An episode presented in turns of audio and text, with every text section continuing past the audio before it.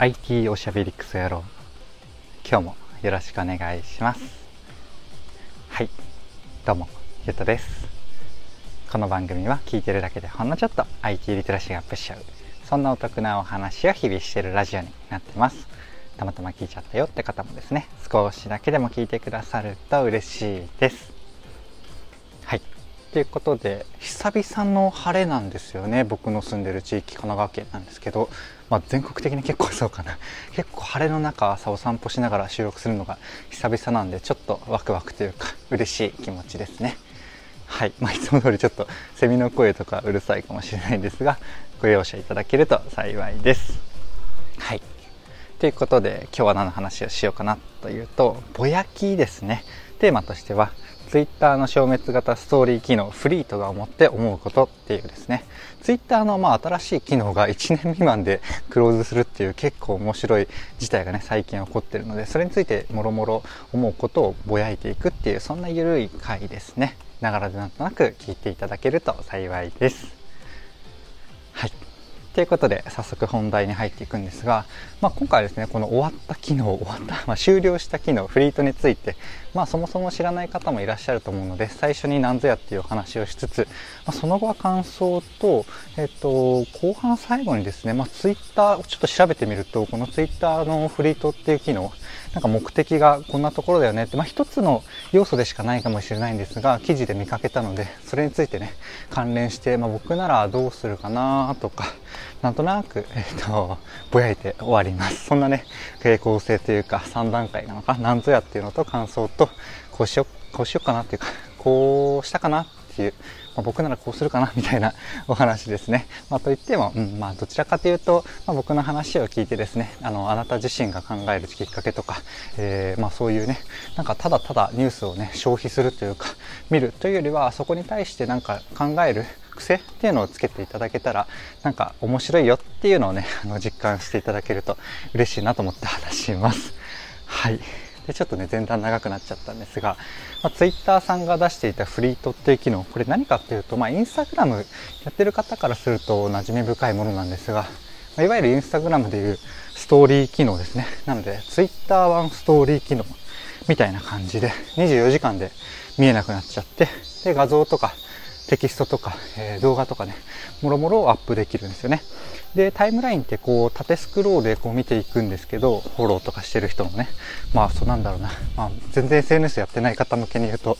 Google 検索、Google 検索とかと同じですね。なんか出てきたものをこう、スクロールしてみるじゃないですか。で、それが、まあ、見たい人のとか、まあ、おすすめのものが出るのが Twitter とかインスタのタイムラインなんですけど、そのね、一番上に、あの、丸いアイコンが横に並ぶんですよ。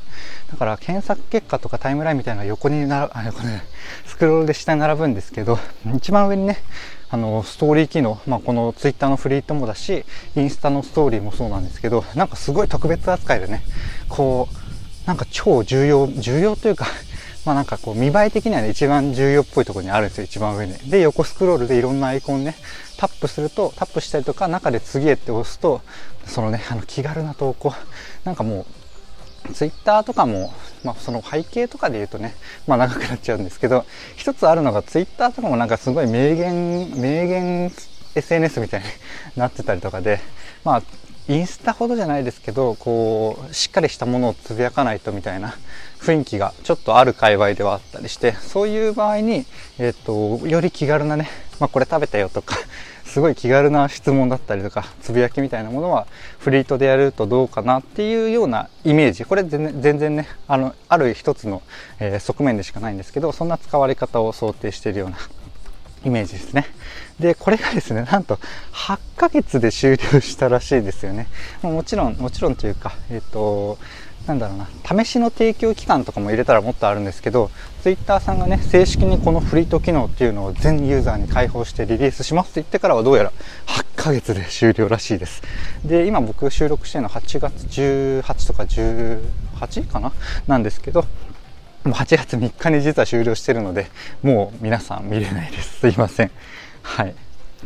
で、これがもう先に言っちゃうんですけど後半でね僕ならこうするかなっていう話につながるところで言うとツイッター社のねコメント見かけたんですよ。で、まあ、終わる理由みたいな話なんですけど終わる理由と、まあ、始めた目的セットで書いてある話なんですけどちょっと読み上げます。聞いてください。はい。といってもね一言なんですけど一文読み上げます。フリートをきっかけに新たにツイッターで会話に参加する人の数は私たちが望んでいたようには増えていないことが分かりました。なんですよ。まあ、当たり前ではあるんですけどすごいざっくりバカみたいな言い方をするとまあこれフリートがねきっかけでツイッターがより潜り上がればいいなっていううん、施策なんですよ。まあそれ当たり前っちゃ当たり前なんですけど。でもまあその背景の1個の要素でしかないですけど先ほど申し上げたようなちょっとつぶやきにくいとかつぶやきがまあ昔ね2010年とかほどこう適当にこうバンバンバンバン流れるような感じじゃないとかね。いろんな多分ツイッターって村みたいにいろんなねオタク界隈とか、えー、プログラミング界隈とかなんかいろいろあると思うんですけど、まあ、それによってちょっと全然状況は違うと思うんですけどでもまあなんかうんあるあるですよね。成熟してくるとよりなんだろうなあの初めの方があこれは俺のためのサービスだってこうバンバン使いやすいですけどこれがもうメジャーになって広がってくると、えっと、あんまりねなんだろうな逆に使いにくいというか、まあ、積極的に使う感じではなくなってなんとなく、えーとまあ、誰のためでもないというか誰にとってもぴったしじゃないサービスになっちゃうというのはねこのツイッターというか、まあ、全体的にサービスとしてあるあるなんですけど、えーとまあ、何を言おうとしたのかな、まあ、フリートもフリートじゃないツイッターも、えー、そんな感じで、えーと積極的にガンガン使う人が減ってたのかなとかもなんとなくね想像してたりします、まあ、フリートをきっかけにねよりこう活性化したらいいよねっていう話かなとは思います。でまあつぶやかないで見てる人の数を減らしたいのかとかなんかどういう数値を追ってたのかは、まあ、僕は分かりかねるんですけどまあざっくりとね 本当にツイッターをもより盛り上げるための施策っていう感じですかね。はい。まあ、特にあれですかね、ロム線じゃなくてつぶやく人を増やしたいのかな、まあ、ログインなのかな、どこまでを目的にしてなのかわからないので、ちょっと最後僕がこうやるかなっていうところも完全に妄想でジャストアイデアでブレスト的に、えー、っとパンパンね、ちょっと話すっていうだけの話にはなります。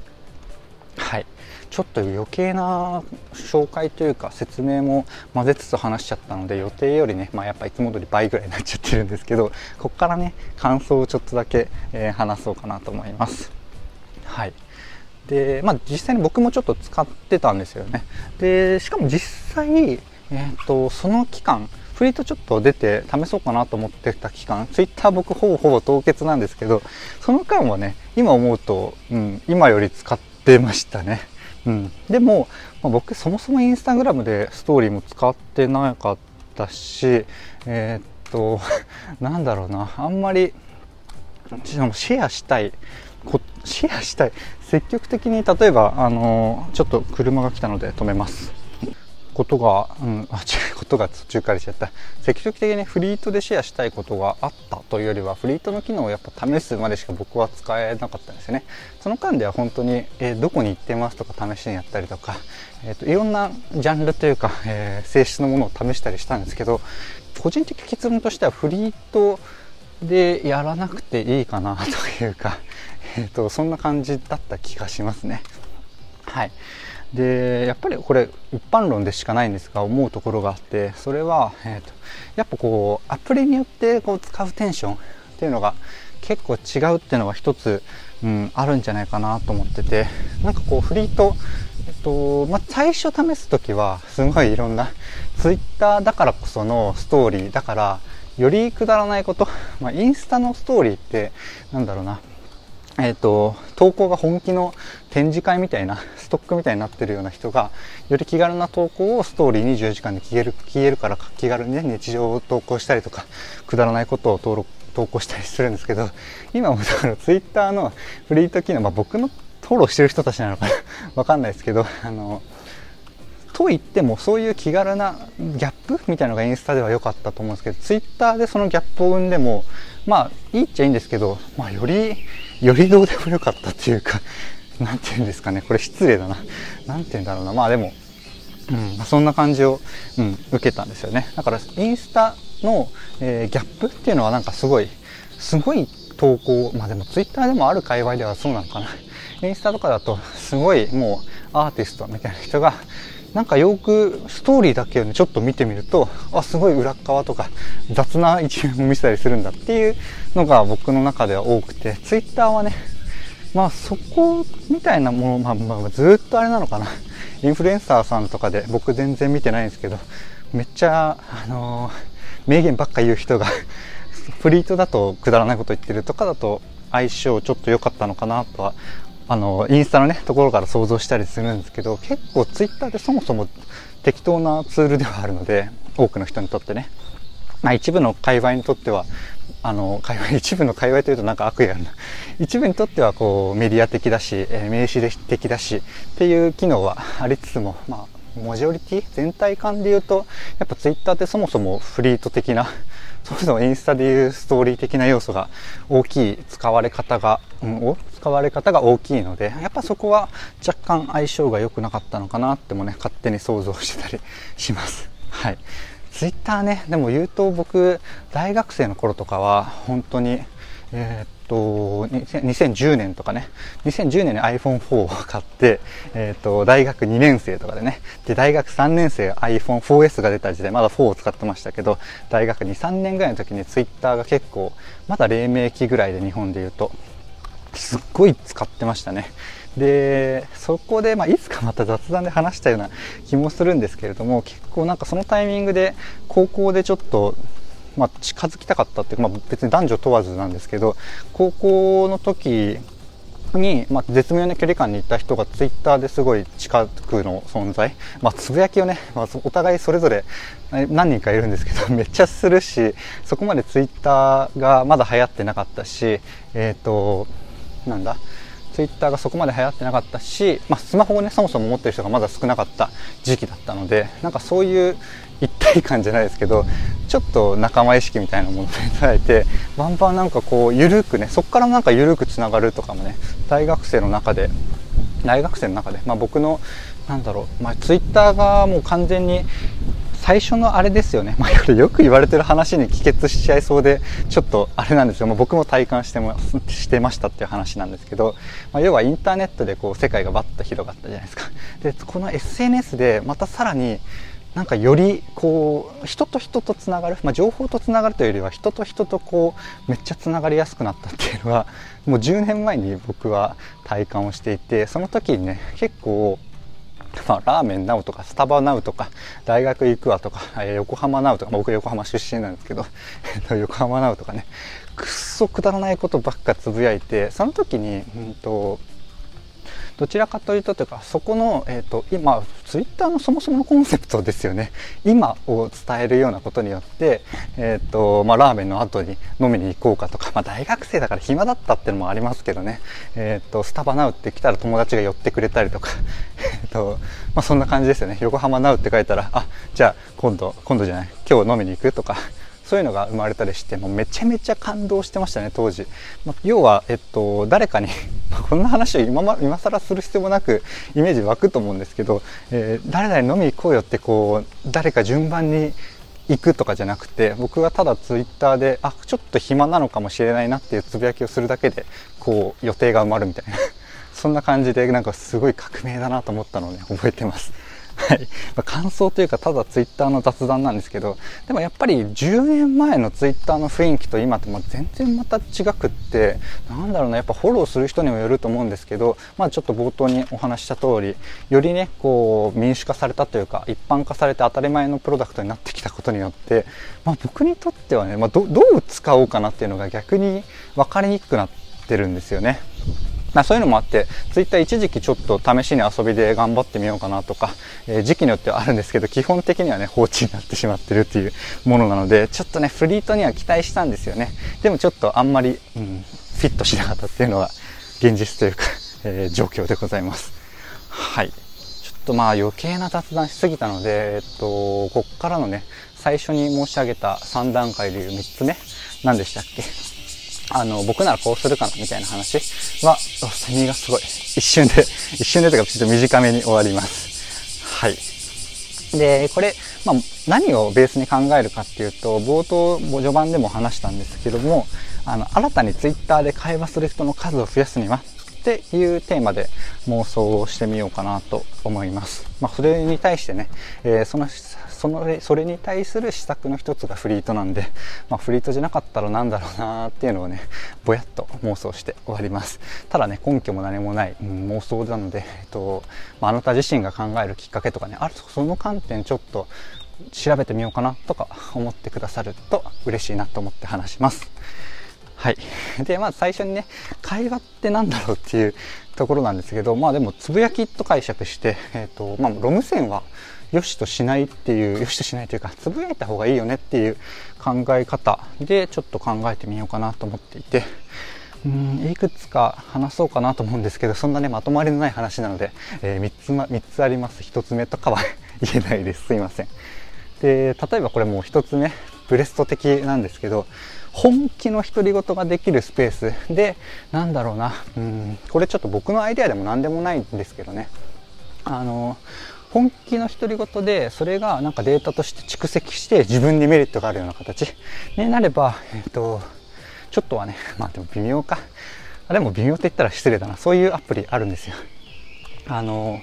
自分の気持ちとか、えっ、と、まやったこととかいろいろもろもろ自分だけの日記みたいにしていくことでそこをね AI が解析してくれてなんか健康状態とか、え気分の状態をえっとなんだ？判定してくれてアドバイスくれたりとか、えっと警告してくれたりとかするっていうアプリがねちょっとなんか忘れたんですけどミュミューテだったかな？AI ジャーナリングアプリっていうなんか振り込みだったと思うんですけどそういうものがあったりとかしてそういう要素がね Twitter とかにもあるとなんか気軽につぶやくしなんかえー、なんか言いまくりな気軽につぶやきやすくなるっていう意味だと一つこの方向性はありなんじゃないかなって思ったんですよね。まあ、要はフォローしてる人に見られるとか、えー、っと誰かに見られるとか誰かにシェアしたいっていう気持ちというよりは、うん、割と自分のためにやることで、えー、っと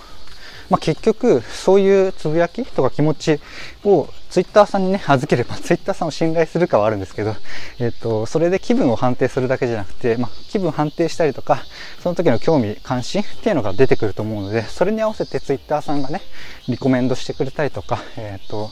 リコメンドしてくれたり、まあ大体それだけか。リコメンドしてくれたりとか、えー、すると、まあちょっとはね、より、まあ気軽につぶやけるし、えっ、ー、と、まあ見たいコンテンツも入ってきやすくなる。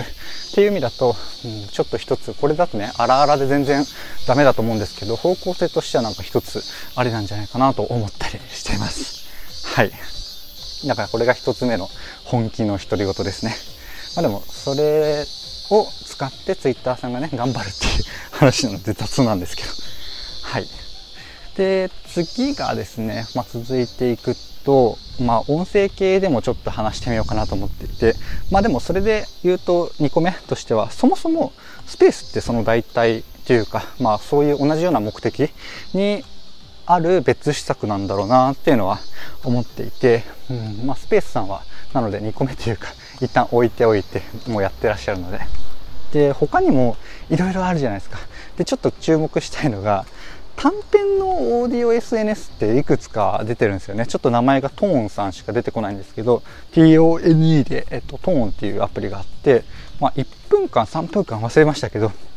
ょっと短めの音声を投稿してタイムラインね、本当に画面で見るんですよ、あれ。あのー、音声なので画面なるべく見ないでやる設計をしてるのかなと思ったら意外とこう Twitter とかインスタみたいにスクロールしていくみたいな 世界観で、えー、短めのね、オーディオを、えー、聞けるっていう SNS があるんですけど、あの辺をね、やっぱ Twitter がうまくやってほしいなっていうのがね、ちょっとあるんですよ。この辺、どれもしっくりこなくって、Twitter さん自身も、あれ、音声、そうですね、いつの間にか多分投稿できるようになってるんですけど、いつ使うかのか、えー、どういう時に使うのか全くわからなくて、多分今いつの間にかもしかしたら消えてるかもなっていうぐらいのレベルの機能なんですよね。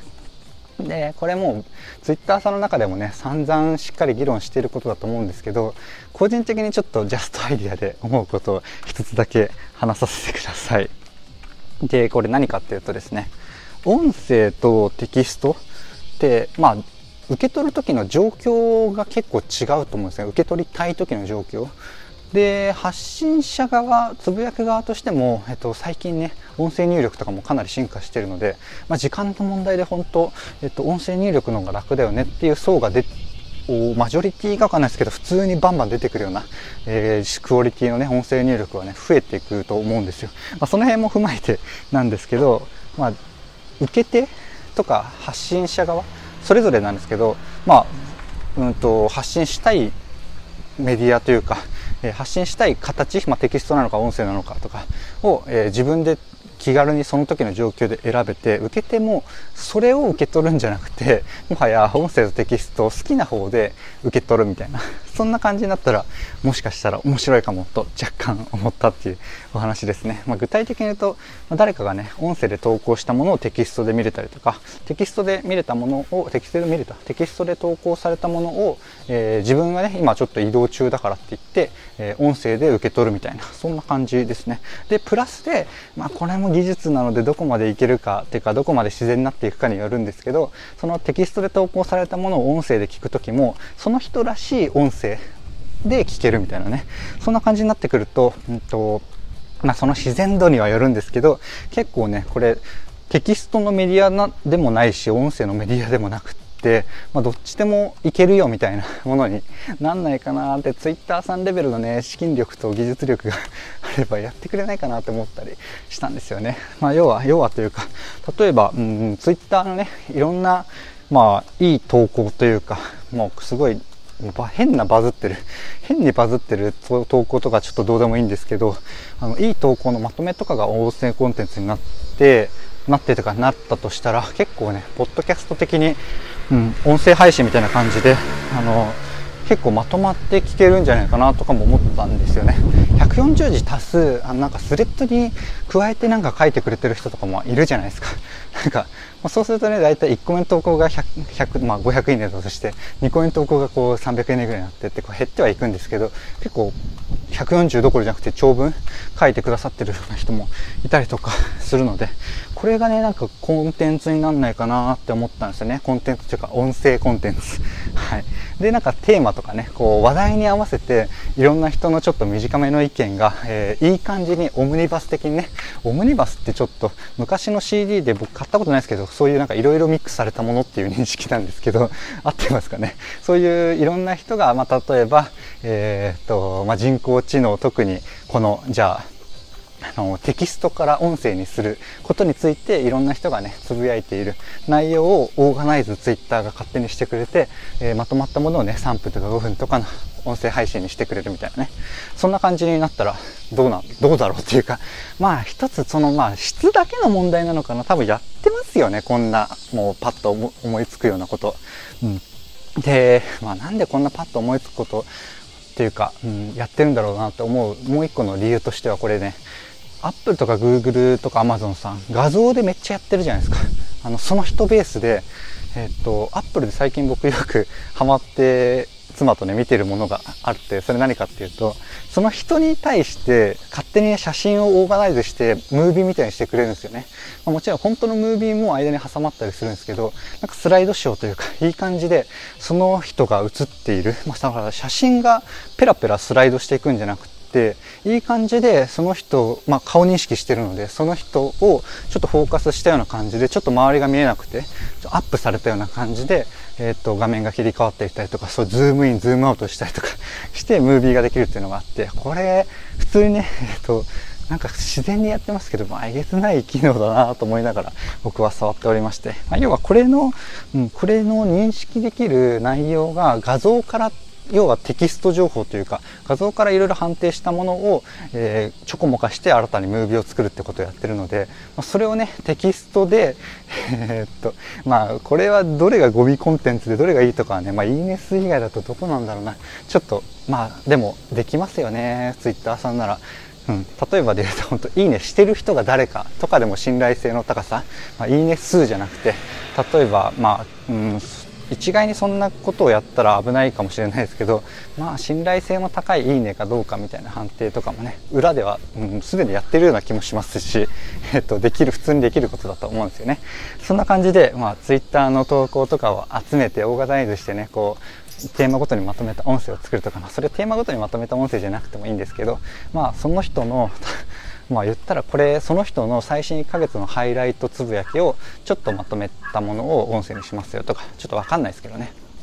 そんな感じでよりねこうまあ音声なのかテキストなのかとかももはや意識しなくて良くなるようなそんな感じになってくるとまた面白いなと思うんですけどそれがねちょっと僕自身こんなつらつらとね、アイディアを言っといて、アイディアでしかないのでね、あの、無責任なんですけど、あの無責任っていうか無責任に言ってるんですけど、まあそれはそれとして、僕自身がね、あの、これ言っといて受け入れるか、受け入れられるかはちょっとまだ使ってみないとわかんないなっていうところなので、そんなね、まあ空想話として、あの、受け取っていただけると幸いです。これちょっとね、いろいろ、まあ若干僕の知ってる話、トーンとかも、絡めながらお話ししたので、気になるところがあれば、ちょっと聞いていただいたりとか、お調べいただいたりとか、えー、考えてねいただいたりとかするとあの面白いしまあ嬉しいなと思いますはいそんなところで結局25分話してしまったんですがいかがでしたでしょうか、えー、こんな感じで、ね、僕の配信では Web とかアプリとかテクノロジー的なテーマを題材にしつつですねどちらかというとセットでお話しする僕の配信、えー、僕の感想とか周辺の知識とか、えー、妄想の話そちらがメインの番組となっております。ちょっとでもね良かったかなとか役に立つなと思ってくださった方がいらっしゃいましたらいいねとかフォローとかコメントやレターをいただけると嬉しいです。はい。ということで、えー、配信終わりなんですが、そういえば昨日、えっと、L でちょっと試しに出品してみたよっていう感想を足す雑談の25分の配信なんですけど、前回ね、先、先週じゃないです。あの、先日ね、リンク貼るの忘れた気がするので、ちょっと貼り直しますね、今日の配信で。で、なんか、お一人だけ購入してくださった方がね、まあ、僕に500円のコーヒーをおごってくれた方がいらっしゃるんですけど、まだまだね、募集しておりますので、ぜひ、うん、よろしくお願いします。リンク貼っておきます。ということで今日は水曜なのかな、えー、週の中頃ゆるくまた頑張っていきましょう。なんか夏っぽくなってきたしね。コロナなんかすごいのであの都心の方はお気をつけください。はい。ということで今回の配信は以上とさせていただきます。最後までお聴きいただきありがとうございました。ではまた。